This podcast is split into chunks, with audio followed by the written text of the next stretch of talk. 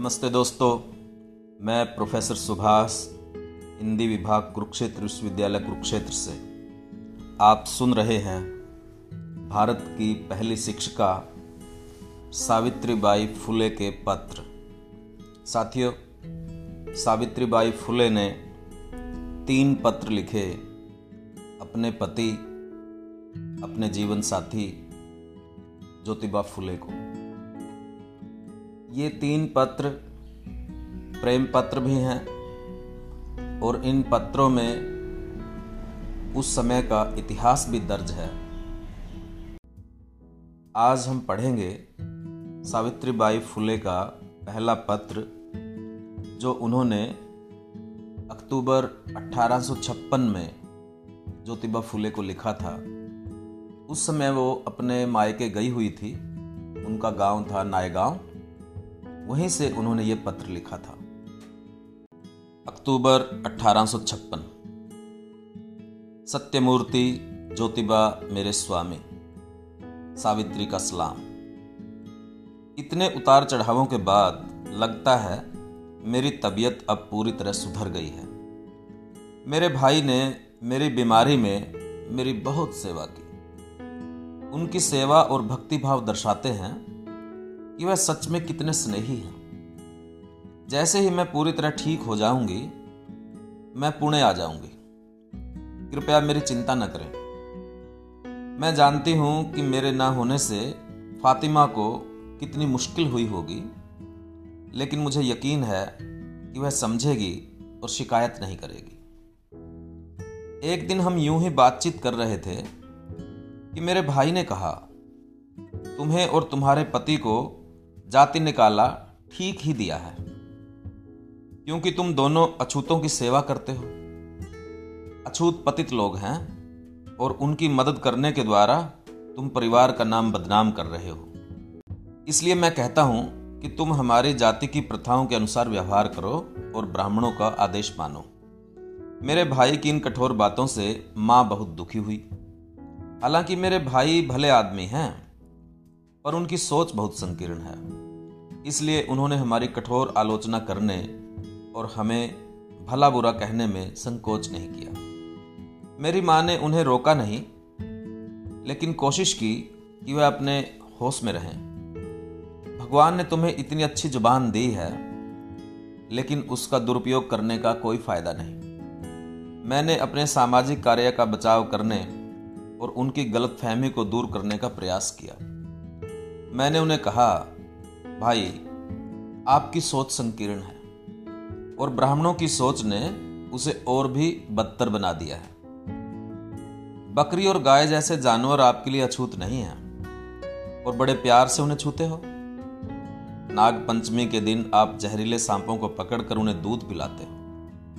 लेकिन आप महार और मांग को, जो आपकी और मेरी तरह इंसान है, अछूत समझते हैं। क्या आप मुझे इसकी कोई वजह बता सकते हो? जब ब्राह्मण अपने पवित्र वस्त्र पहनकर पूजा पाठ करते हैं तो वह आपको भी अशुद्ध और अछूत समझते हैं। वे डरते हैं कि आपका स्पर्श उन्हें दूषित कर देगा। वे आपके साथ महारों से अलग व्यवहार नहीं करते। जब मेरे भाई ने यह सुना तो उसका चेहरा लाल हो गया। लेकिन उन्होंने मुझसे पूछा, तुम उन महार और मांगों को क्यों पढ़ाती हो?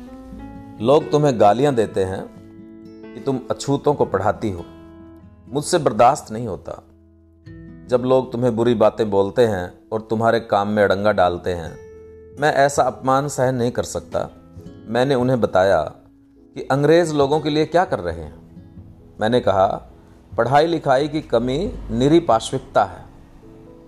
ज्ञान हासिल से ही ब्राह्मणों को उच्च प्रतिष्ठा हासिल हुई है।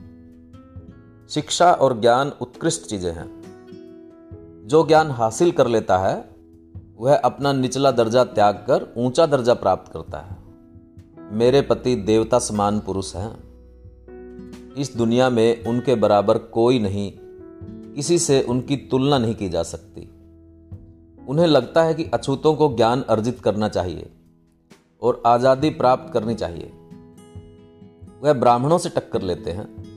और अछूतों को पढ़ाने के लिए उनसे संघर्ष करते हैं, क्योंकि उनका मानना है कि वह भी बाकी लोगों की तरह मनुष्य हैं और उन्हें भी गरिमामय मनुष्यों की तरह जीना चाहिए। इसके लिए उन्हें शिक्षित होना होगा। मैं भी उन्हें इसी कारण से पढ़ाती हूँ। इसमें गलत क्या है? हाँ हम दोनों लड़कियों को, औरतों को, मांगों और महारों को शिक्षा देते हैं। ब्राह्मण नाराज़ हैं। क्योंकि उन्हें लगता है कि इससे उन्हें परेशानी होगी। इसलिए वे हमारा विरोध करते हैं और यह मंत्र जपते रहते हैं कि ऐसा करना हमारे धर्म के खिलाफ है।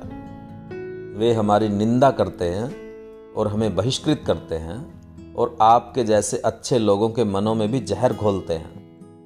आपको ज़रूर याद होगा कि अंग्रेज़ सरकार ने मेरे पति को उनके महान कार्य के लिए सम्मानित करने के लिए एक समारोह का आयोजन किया था। उनके सम्मान ने दुष्ट लोगों के मनों में जलन पैदा कर दी। मैं आपको बताना चाहती हूँ कि मेरे पति आपकी तरह केवल ईश्वर का नाम लेने या तीर्थ करने वाले नहीं हैं। वह दरअसल ईश्वर का ही कार्य कर रहे हैं और उसमें मैं उनकी सहायता करती हूँ और मुझे यह काम अच्छा लगता है। ऐसी सेवा करने के द्वारा मुझे अपार खुशी होती है। इससे यह भी पता चलता है कि कोई इंसान किस ऊंचाई तक पहुँच सकता है। माँ और भाई मेरी बात बड़े ध्यान से सुन रहे थे। मेरे भाई आखिरकार मुझसे सहमत हो गए। जो कुछ उन्होंने कहा था, उसके लिए पछतावा किया और मुझसे माफ़ी भी मांगी। माँ ने कहा, सावित्री, तुम्हारी ज़ुबान से तो स्वयं भगवान के शब्द सुनाई दे रहे हैं। तुम्हारी बुद्धिमतापूर्ण बातें सुनकर हम तो धन्य हो गए। माँ और भाई के द्वारा ऐसी सराहना सुनकर मुझे दिली खुशी हुई। इससे आप कल्पना कर सकते हैं कि पुणे की तरह यहाँ भी कई कमकल लोग लोगों के दिलों में जहर घोल रहे हैं और हमारे खिलाफ झूठी बातें फैला रहे हैं। लेकिन हमें उससे डरकर इस भले काम को जो हमने शुरू किया है, क्यों छोड़ दें? बेहतर यही होगा कि हम इस काम में लगे रहें। हम इन सब पर विजयी होंगे और भविष्य में सफलता हमारे ही हाथ लगेगी। भविष्य हमारा है। मैं और क्या लिखूं? सविनय प्रणाम, आपकी सावित्री। दोस्तों, ये था सावित्रीबाई फुले का पहला पत्र। इसमें एक ज़िक्र है फातिमा का। ये जिज्ञासा होना स्वाभाविक है कि ये फातिमा कौन थी? फातिमा दोस्तों सावित्री बाई फुले की शिष्य थी, जो बाद में उनके साथ पढ़ाने भी लगी थी, फातिमा शेख, और जिनके घर में सावित्री बाई फुले और ज्योतिबा फुले ने अपना स्कूल खोला था। तो फातिमा शेख और सावित्री बाई फुले ये दो महान महिलाएँ हैं, जिन्होंने भारत में शिक्षा की शुरुआत की विशेष तौर पर लड़कियों के लिए और अछूतों के लिए। आज हम सार्वजनिक जीवन में जितनी महिलाओं को देखते हैं बड़े बड़े ऊँचे अहदों पर हैं और अपना योगदान दे रही हैं, इसकी कल्पना नहीं कर सकते यदि सावित्रीबाई फुले और फातिमा शेख ने ये काम शुरू ना किया होता।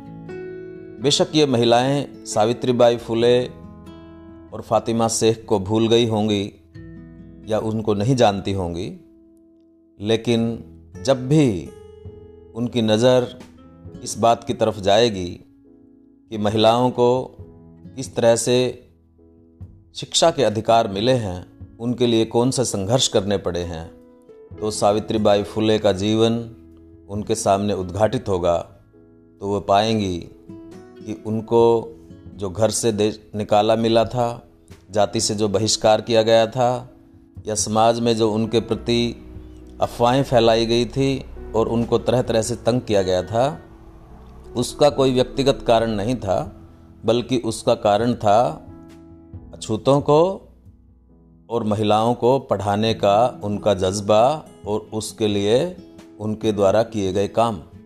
सावित्रीबाई फुले को भूल जाना भारत की नारी जाति के लिए एक कृतघ्नता ही होगी।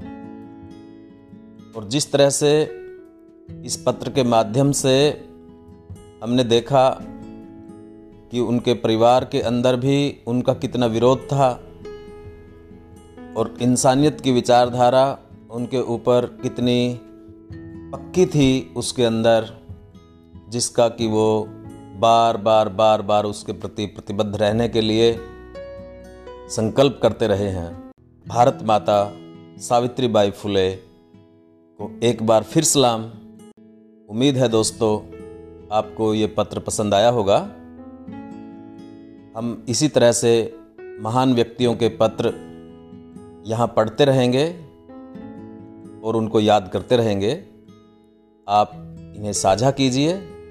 मिलते हैं किसी और पत्र के साथ तब तक के लिए धन्यवाद।